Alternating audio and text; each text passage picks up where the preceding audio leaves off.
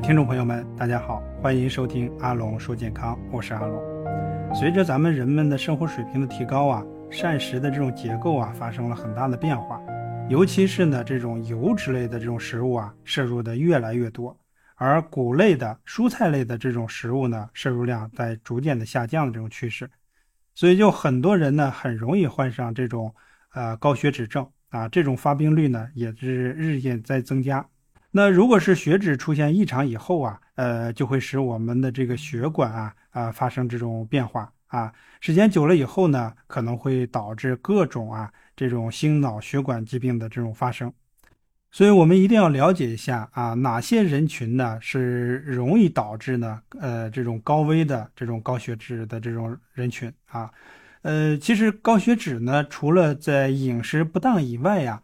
那么还有许多的因素呢，都会刺激到这种血脂的升高。那今天呢，就和大家呢做一个分享。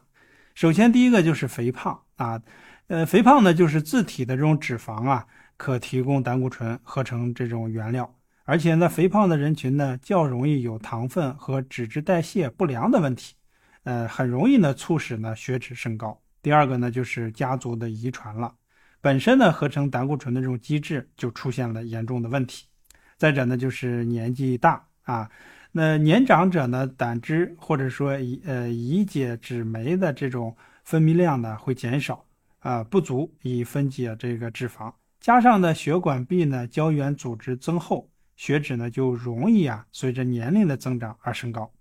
还有呢，就是糖分摄入过多，尤其是精制糖和甜点吃多了，会使呢甘油三酯增高，有低密度脂蛋白呢。运载进入到血液循环当中，再者就是膳食纤维呢摄入的不足。那膳食纤维呢在消化道中啊能与胆碱结合，有助于呢将胆固醇转化成胆酸盐，然后排出体外。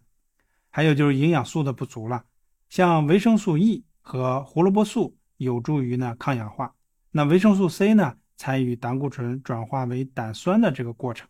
如果说营养呢不均衡，会影响呢体内降胆固醇的这样的一个效应，再者就是用油不当啊，使用的不饱和脂肪酸多的这种油脂，大便中呢排出的胆盐和胆固醇也就会多。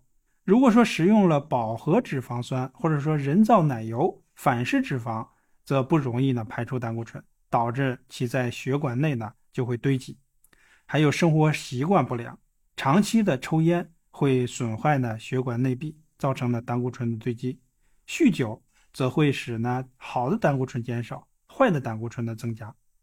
包括患有其他疾病的人，因为患有糖尿病、高血压或者说呢脂肪肝者，通常呢都有高血脂这样的问题。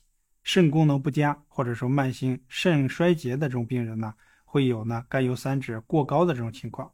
还有就是缺乏运动。那么运动量不足也会导致呢脂肪堆积，造成呢这种肥胖。呃，最后一个呢就是压力过大啊，工作或者生活压力大，情绪呢容易激动，精神长期的紧张也会使呢血脂的这种升高。所以这几方面的这人群呢，一定要注意自己的血脂的问题。那我们可以测一测自己是不是属于啊这种高血脂这种危险人群呢？呃，以下呢有几个问题。大家可以回答是或者否，有没有呢？这个抽烟的习惯，并且每天呢至少一包以上。第二个就是三餐都有肉类或者说油炸食品，而且呢在三种以上。第三呢就是很少运动，就算运动了也大多不会出汗。第四个呢就是餐餐都要吃到饱，甚至呢吃到撑才会停止。第五个就是很少吃绿色的蔬菜和水果。第六个就是常以甜食当点心。甚至呢，有时会当成正餐。第七个就是每天至少吃两个以上的鸡蛋、蛋类。第八个，经常食用乌鱼子等鱼卵类的这种食品。第九个就是吃饱了之后，因为很舒服，所以都懒得动。第十个呢，就是经常喝酒，每周呢至少三次以上，每次呢都超过三百五十毫升。啊，这个如果说在这个问题当中，大家选择了是。那么两个或者以下，那暂时可以放心。不过呢，还是要继续保持多运动、少油脂食物的这种健康原则，尽早呢改正没有做到这种部分。如果说有三到六个了，那么就是高血脂的边缘了。血管内呢可能已有脂肪堆积了，通常呢不会有明显的症状。建议呢啊赶快利用运动或者改善饮食习惯来降低血脂。